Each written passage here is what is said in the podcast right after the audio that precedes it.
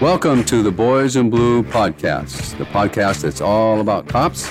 I'm your host, retired police officer Bill McReynolds.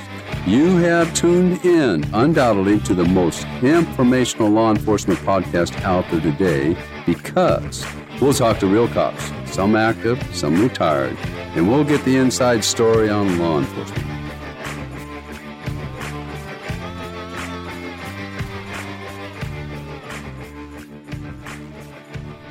Again, I'm retired officer Bill McReynolds, the host of the Boys in Blue podcast, and I'm seated once again behind the stainless steel titanium microphone inside the Boys in Blue podcast studio here in beautiful Mesa, Arizona.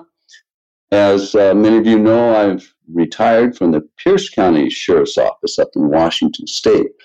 And I have the absolute pleasure today to have one of my former co workers, uh, retired Deputy Pete Carter, who now lives in Surprise, Arizona, retired. Pete, are you there? Welcome to the Boys in Blue podcast. Thank you, Bill. I'm here. Great. Well, I'll tell you what, uh, you've been down here in uh, let me see if I remember right. You started as a deputy sheriff there in 1977, and you retired somewhere around 2008. Correct.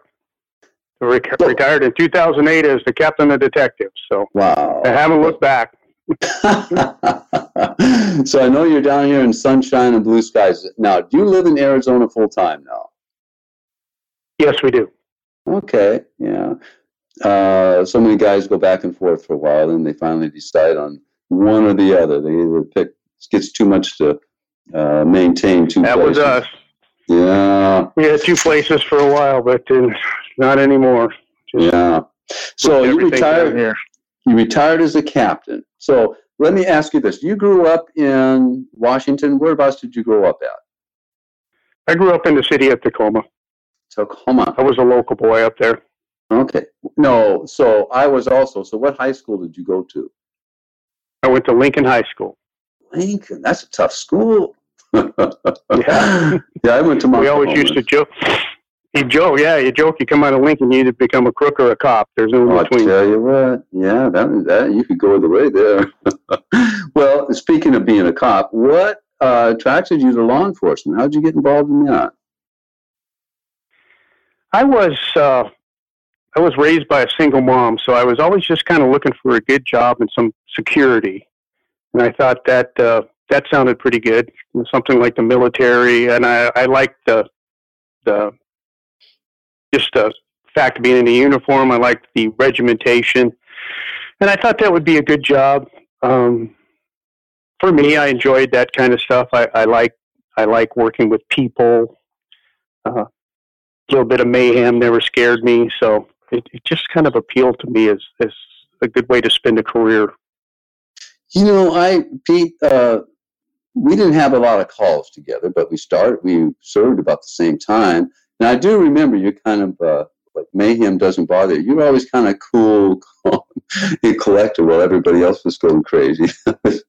now, what I remember when you first came on, I'd been on already. But I remember that the word was that you had scored very high on the entrance exam and that you were a well educated man. Is that true? Well, I don't know how well educated I was, but I did have a college degree. I went to Pacific Lutheran out there, and, and I did score pretty high on the test. And later on, that uh, that paid. I was always a good test taker. That paid off well as I went through the ranks and got took promotional tests. You know, and that's a good point for the young guys coming on. Um, even guys that are already on, if they can go to school, I mean, that just seems to be the common theme that when you're educated, you, you just become uh, more promotable and just better at, uh, at the big picture on how things work. And I remember also, didn't you work at a pizza place before you came on the department? Or I can't remember that. What is that? Spud's I, Pizza. I Spud's Pizza, I did, Bill. Basically, in my lifetime, I've had two jobs. I worked at Spud's Pizza Parlor from all through high school and college, and then I got hired by the sheriff's department, and I worked for the sheriff's department. So basically, my whole life, I've had two jobs. That's pretty good. You know, you didn't have to do redo a resume every three weeks. no, it's, it's always pretty easy. And I also remember, just because you were one of the guys, I remember. I can't. Re- I don't know if it was your house. We had a squad party across. Did you live across the bridge? No, I did not. Okay, maybe that was someone else's house. Maybe I think maybe it was Masco's house. I can't remember. But anyway, um, I also remember when you made sergeant. Uh, I remember some lieutenant told you that you're going to have to change relationships with the guys now, Pete. You can't be uh, you can't be friends with them anymore. And I always kind of bothered me that uh, they had that lieutenant had that attitude. Now, do you remember that? I do. They and that's kind of the the pitch they give you is you know you now you have to be separate yourself and you know act different and all that stuff and it never it never sunk into me. I I remain one of the boys till the day I retired. Yeah, you know I, that always didn't sit well with me either, and I remember the actual lieutenant that gave you that advice, and I never re- really well nobody wanted to warm up to him either. So I mean, uh, I was glad you didn't you didn't take that to heart. no, but, I did not. wow. Okay, so now you were in patrol there, and how long did you? Everybody starts in patrol, of course. Who did you? Uh, who was your first sergeant? Who was my first sergeant? Yeah. I'm trying to remember which, was, which squad you worked with. The best. I, I started out. They bounced around for a while. I had several different sergeants. They'd send them down to the jail and then send them back out. They weren't. They weren't the, the greatest examples to follow. But then they. Uh, I was assigned Bill Seaver. Oh yeah, Sergeant Bill Seaver, and he great was guy. he was a very impressive guy, great guy, very impressive, and and he kind of took me through my probation, the second half of my probationary period, and and I he was a good guy. I learned a lot from him. And we lost guy. him to cancer pretty early. He was uh, yeah. uh, it was a pretty sad case, but he was an outstanding guy. You know, he was my sergeant twice. He was my sergeant oh, when I was in traffic, and then when I got into K9, uh, after a while, he became my K9 sergeant. Wonderful guy. Oh man, he's just great. I love Bill. Yeah. I can tell you. Well, you were stories. lucky to have him twice, then. Yeah, for sure, absolutely. So, uh, how long were you in patrol? I know you um, you uh, promoted to sergeant, but how long did you actually work the street? Let's see, I was the patrol deputy for five years, and then I was promoted to sergeant. So I stayed in uh, stayed in patrol as a patrol sergeant for another four years. So I spent a total of eight of that nine years between a deputy and sergeant in patrol. Okay, so then from patrol sergeant, you went to what division? Then I went down to the special investigation unit, which is basically vice and narcotics. Worked dope for a number of years. And that was that was a fun assignment. I really enjoyed that. How long did you do that? I did that for about three years, as I recall. I think we did three years rotations back then. You know, and that was uh, enough. I I don't think it's healthy for a guy to work narcotics more than five, three to five years. You know, it's just not a real healthy environment. I agree. I agree 100%. In fact, I was in traffic and I was uh, I was so tired of writing tickets, Pete.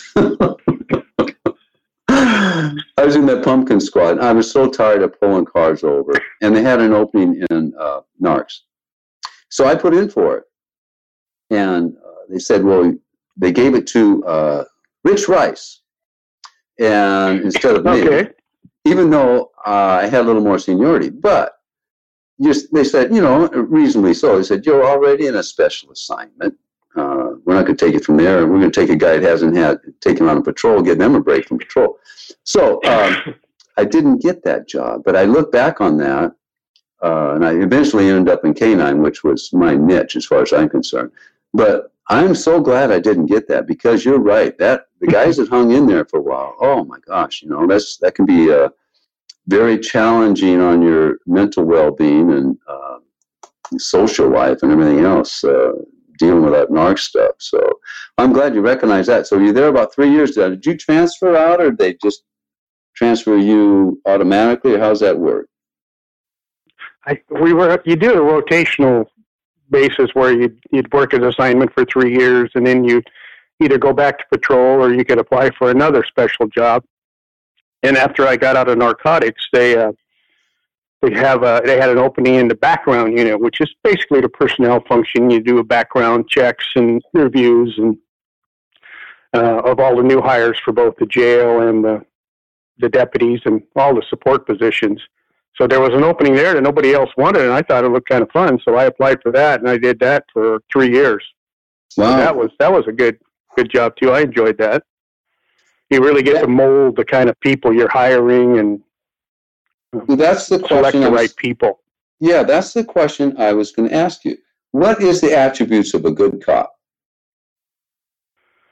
Well, the um, you got to have a lot uh, integ- high integrity, honesty, and you got to be uh, assertive. Isn't really the right word. There's the, the old saying that uh, 25% of the population are sheepdogs. They call them sheepdogs. As a dog man, you would appreciate that.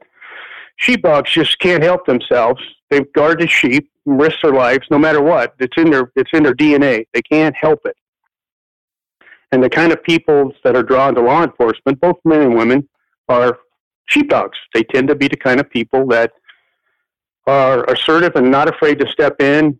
Uh, it's in their, it's just their natural reaction to make things better. They just, they're not passive people. So you, you have to separate the kind of the sheepdogs from the non-sheepdogs because, you know, nothing against non-sheepdogs, but they just don't last long on a job and it's really hard on them because they're stepping out of their they're trying to make themselves be something they're not. You know, that is a very powerful observation, Pete. In fact, uh, as I look back and I see some of the best cops, street cops, uh, not the guy that's in the shootout every week and all that stuff, but just the real day to day effective uh, policing are the ones that really kind of have a heart for the victim. You know? Uh, yes. They see justice done to the weaker of, of humanity, and they just stand up for them. I mean, that's a that's a very powerful observation. Yeah. So you went from background as a sergeant. Now, then you got promoted to lieutenant. Correct. So, and from lieutenant, they uh, assigned me to the uh, CID Criminal Investigation Division. I was one of the two lieutenants down there, supervised uh, detectives that was a that was a good job too.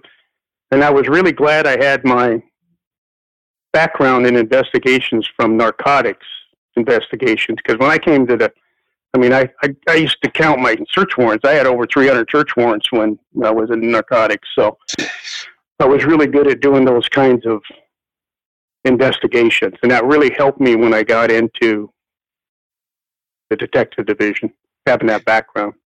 Well, I would imagine that there's a lot of crossover there. Like a lot of the criminals are involved in narcotics anyway.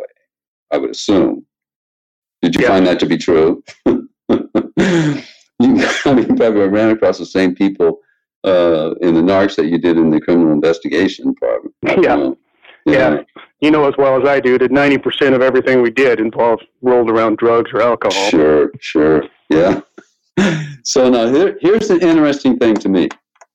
When I left the sheriff's department, we had the county and we had these little communities that we policed. Um, and then, right after I left, uh, they began forming their own cities and incorporating. And so they contracted with the sheriff's department for police protection after they'd become a city. And you became the chief of police in University Place, Washington. Correct. How long did you That's do a city. It, it, was a it's a suburb of Tacoma. About thirty. It was about thirty two thousand people. Um, nice nice bedroom community. I did that from for about six years. I was selected uh, from uh, out of the investigation unit, and then they sent me out to the city, and and that was quite an interesting experiment. They just because we we hadn't done any real contracting. It was kind of new to the department, so we were setting up uh, rules and regulations of what the heck we were doing. Nobody really knew. So all of a sudden, we just had to set up a department. So the department within a department. So I, I found it really fun. To, uh, you know, they gave gave me the the deputies, the support staff, and detectives, and off we went. It was it was uh, quite fun. The, the thing I remember most about doing that, Bill, is, is you, and you'll remember this from being in the county. I mean, frankly, county sheriff's departments are not very good at doing police. Well, we're good at police work. We're not very good at at follow. We're just so undermanned. They just are not very good at follow through. So many cases aren't assigned. People don't don't get uh, the satisfaction they want. We just didn't have the manpower to do it. It was it was very sad the level that we provided in so many so many ways.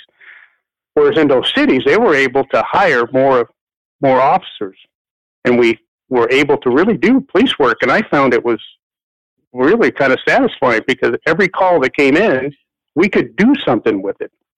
Everything was followed up instead of in at the county. You know, you're kissing off half the stuff. You just don't sure. have the manpower. Yeah. So yeah, that was absolutely. my observation. I really, I was really glad that I got that experience. Um, of course, the negative side of it, I was, I could play the political game and I could kiss babies as well as the next guy, but it wasn't really my forte. so now you had to deal with what the city council and all that sort of thing. Yeah, yeah. I answered to the city manager, and then uh, council meeting. I have to go to the council meeting every week. Yeah, And you were like uh, doing budgets and that sort of thing for the for the police department. Correct. Wow. So now the guys that you had, I know they assigned you deputies. Did they start hiring their own University Place police officers, or did they use deputies, or how'd that work? They just used deputies, and the okay. deputy could have. Uh, at first, guys were kind of reluctant to go to these um, contract cities because they, you know, anything, you know, how officers are anything new, it's like, oh, well, I can't do that. Mm-hmm. But once once they got going and got settled, we'd have. Uh, it became a place to guys wanted to work. That's interesting. So yeah. it worked out pretty well. Yeah. So I'm surprised. Well, I'm not surprised after talking to you, but it would seem to me that that would be a stepping stone for you to, after you retire, to become the chief of another city. Not so, huh? Yes. no, I learned. I learned after. Uh, I, tr- I I always say I enjoyed my experience there, and I learned a lot. But it definitely told me that I did not, did not, under any circumstances, want to move on and become a chief or a sheriff or any of those political positions. I see. Yeah. That was that was not my forte. So six years as a chief, and then what happened then? Where'd you go from there? Well, I was I was promoted out of um, University Place to I made captain, and they transferred me down to the detective division. And I became the captain of detectives. Back back with the county, sure, right? Yeah, that's okay. back with the county. How many detectives were you in charge of? I think when I was there, we had roughly 40, 40 detectives. We had like 10 IDEN officers. At any given time, I think there was probably a dozen deputies that worked down there. You know, we had deputies working juvenile division and, and different assignments like that. So I think the manpower is about 75 people. How many captains? Detective. Just one captain. You were the captain, so you had lieutenants under you. Correct. Was there any sergeants under you? Uh, yes, there was. Sar- detective sergeants would run like the juvenile unit, and the uh, okay. sex crime unit would have a detective okay. sergeant. Uh, so you had little sub commanders. Wow, that's that's quite a responsibility. My gosh, man. So as you uh, you're in charge of all this uh, CID and the narcs, and the chief and patrol. Now you're back in a captain in investigative detectives. How, what? Let me ask you about certain calls. What is uh, uh, maybe a call that really sticks out in your mind that you were either involved in or investigated? I always uh, my most challenging call, and I really liked turning mayhem into organization. That's probably why I liked being a sergeant. You know, you have a mess and you straighten it all out. But probably the biggest one I ever stepped into, I was the the lieutenant in in CID, Oregon homicide, and I got a call that the guy was uh, walking down the road, know, on a rural in a rural area, kind of between two small towns, just shooting shooting at shooting at everybody at a rifle. I went, no, that sounds really interesting. Well, by the time I got in my car and headed that way, he had shot eight or nine people. Jeez. He had uh, killed a couple, couple of them had actually died. So we had a homicide. Um, he was. We'd had the SWAT team in route. We had we had everybody we could find and dragging them out to get them out there because just the extent of the crime crime scene. So when I roll up to this stuff, we got victims all over the place. We got crime scene all over the place. Shells. He shot cars, so we had cars, uh, damaged cars, and then the whole thing terminated by an officer from another agency shooting the guy. So now you throw an officer involved shooting from another agency in the county. Man, oh Which man. officer involved shootings are challenging enough, but then you get another agency, so you got a whole new uh, Sure, sure. protocol of their their union and their their deal. So that was we were out there for a day and a night. That was it was quite a scene, and we drug out everybody. I I kept telling them to call, call, call, call. Get every detective you got out here. We had victims in at least eight different hospitals. Wow. We had coroner. That I always remember that call as being when it was all said and done. It was kind of fun in a way. I, that sounds, sounds kind of sick, but it was to pull it all together and organize that. And uh, when the guy actually went to trial, he was was a slam dunk. You know, we had such a good case on the guy. He went for life.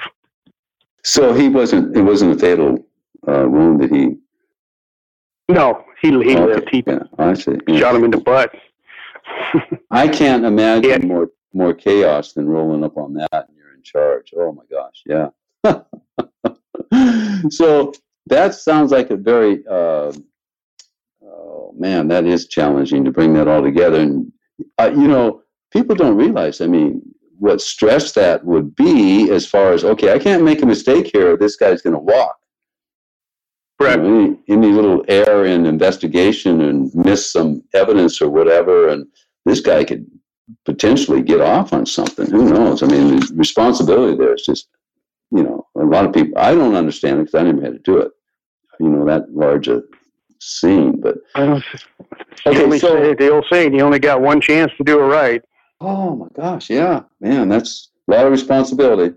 So now, what would probably be uh, the most difficult call you were on, say, emotionally, or uh, had to deal with?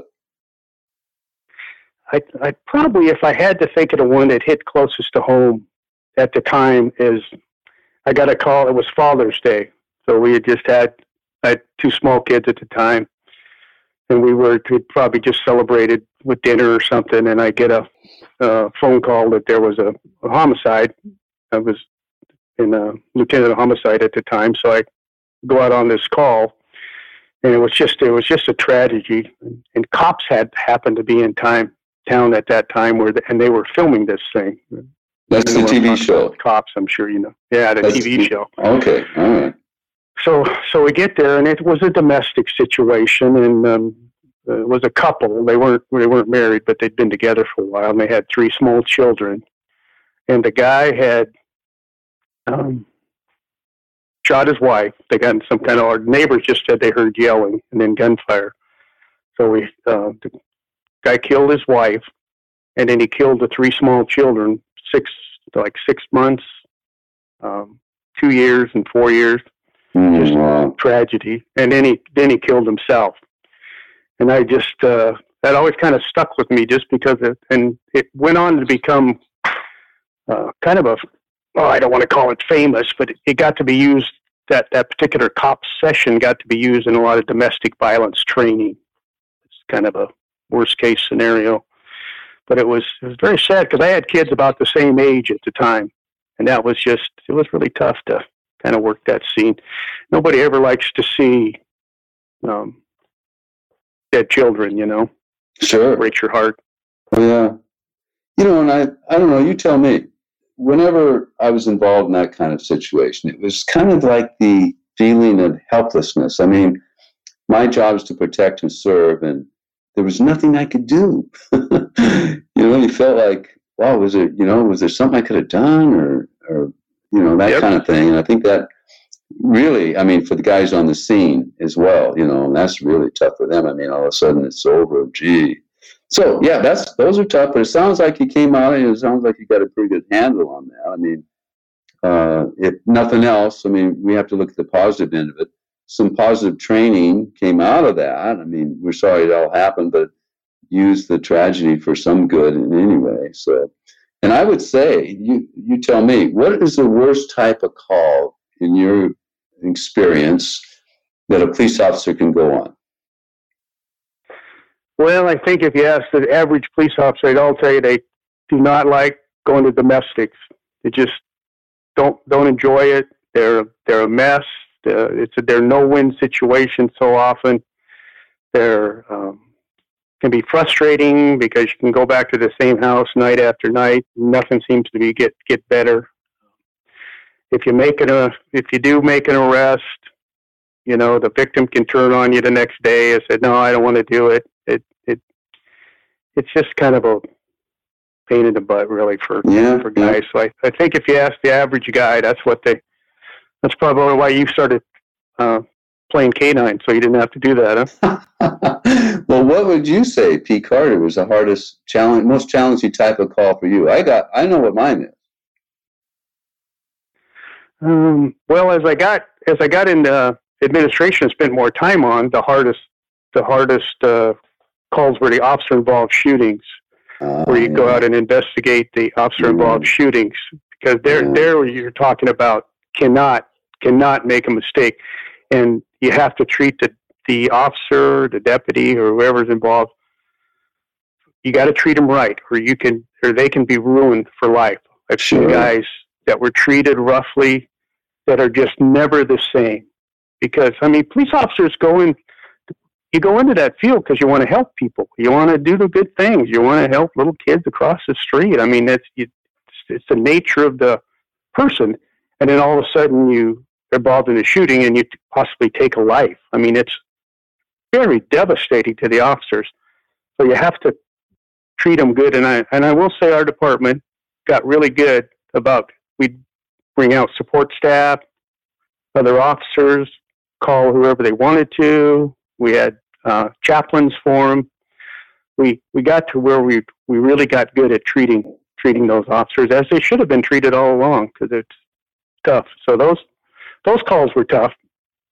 I imagine. I just you know when you really think about it, that is walking on eggshells. I mean, okay, you have to investigate it, but um, the the guys in, that did the shooting, he's all of a sudden he feels like a suspect. Everybody's pointing fingers at him and second guessing yep. him and everything. Oh, I'll tell you that is challenging. Yeah. Well, well, you know, and again, Pete, I'm glad we had guys like you that had a calm uh, demeanor and could just kind of see the big picture there. I would say the calls that just used to just drive me crazy were dealing with the mentally ill. I mean, people off their oh. meds, um, you know, take four cops to bring down a guy that weighs 130 pounds because he's just knocked out or whatever. Or you know, you pull up there and he's got tinfoil on the win- windows. Those kind of calls are the worst ones. I because again, there's no uh, uh, dealing with the person. Well, you know, yeah, how do you fix it? How do you fix it? Yeah. yeah. Boy, I forgot about that. Yeah, thanks for reminding me of that. I forgot, especially because when we worked out in Lakewood, you worked Lakewood most of the time too, and oh, it was just full every every uh, mentally ill person in the state they'd send to Lakewood Hospital, the Western yeah. State out there, and then they would they would release them, put them in an apartment in a neighborhood, neighborhood, you know, injecting them back into life. So we, got, yeah. yeah, you're right. We got a lot of those calls. Well, the, and the thing was about that, I mean, you could get one of those calls, and it could tie you up for four hours.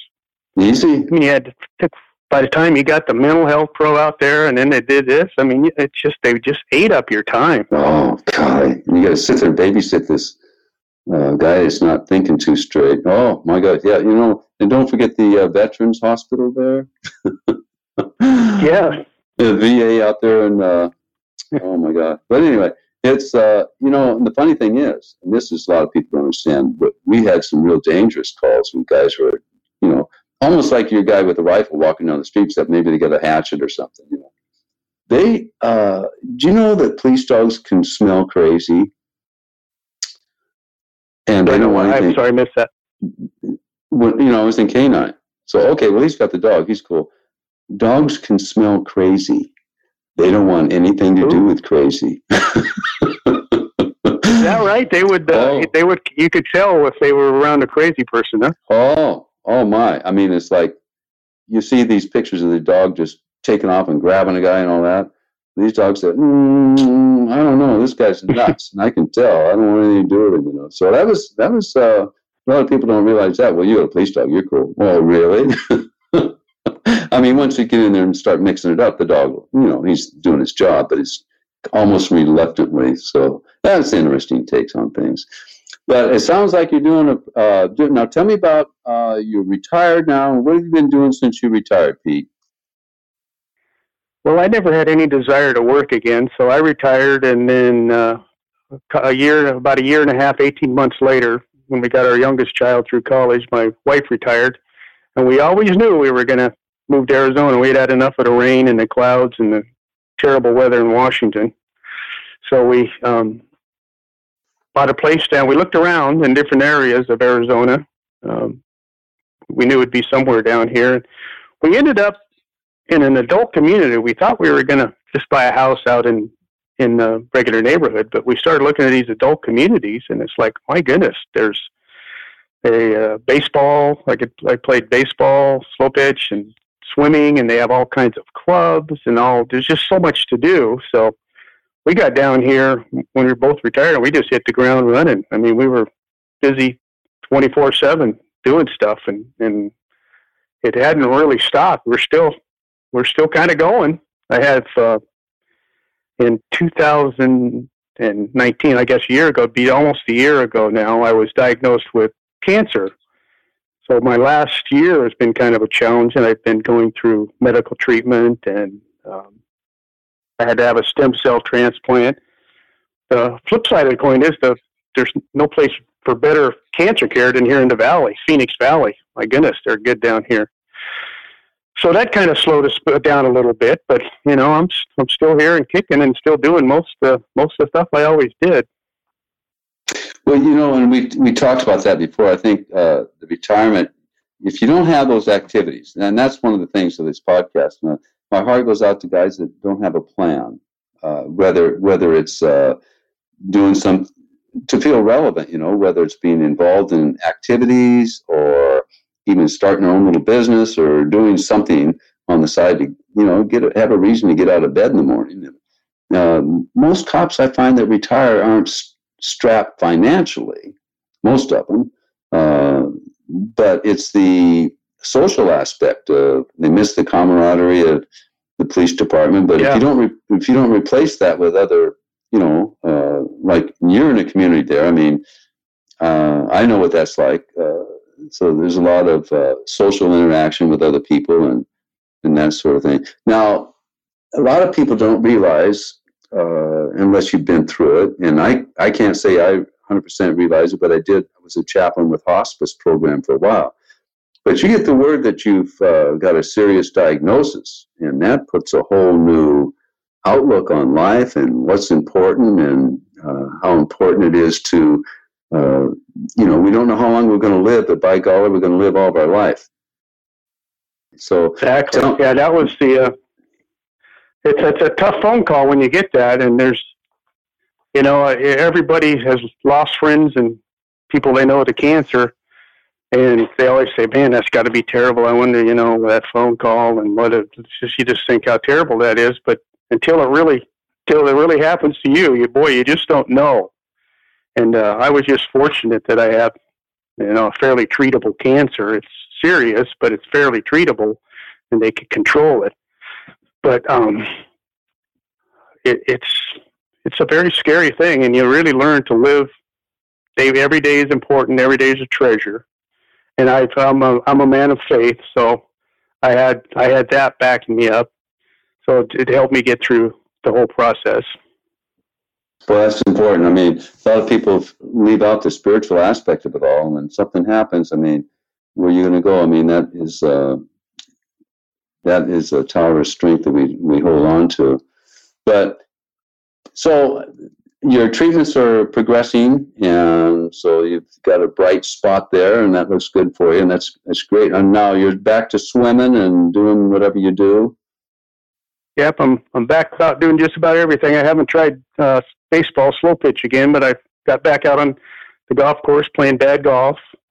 I've got uh, got back into pool. That's that's what I did as a kid. I was a swimmer. That's how I got through college. So I I like to swim, and a lot of other activities, just a lot of social stuff. So I'm getting back into. You just can't can't let it uh, consume your life because it's a it's an all consuming disease if you let it be.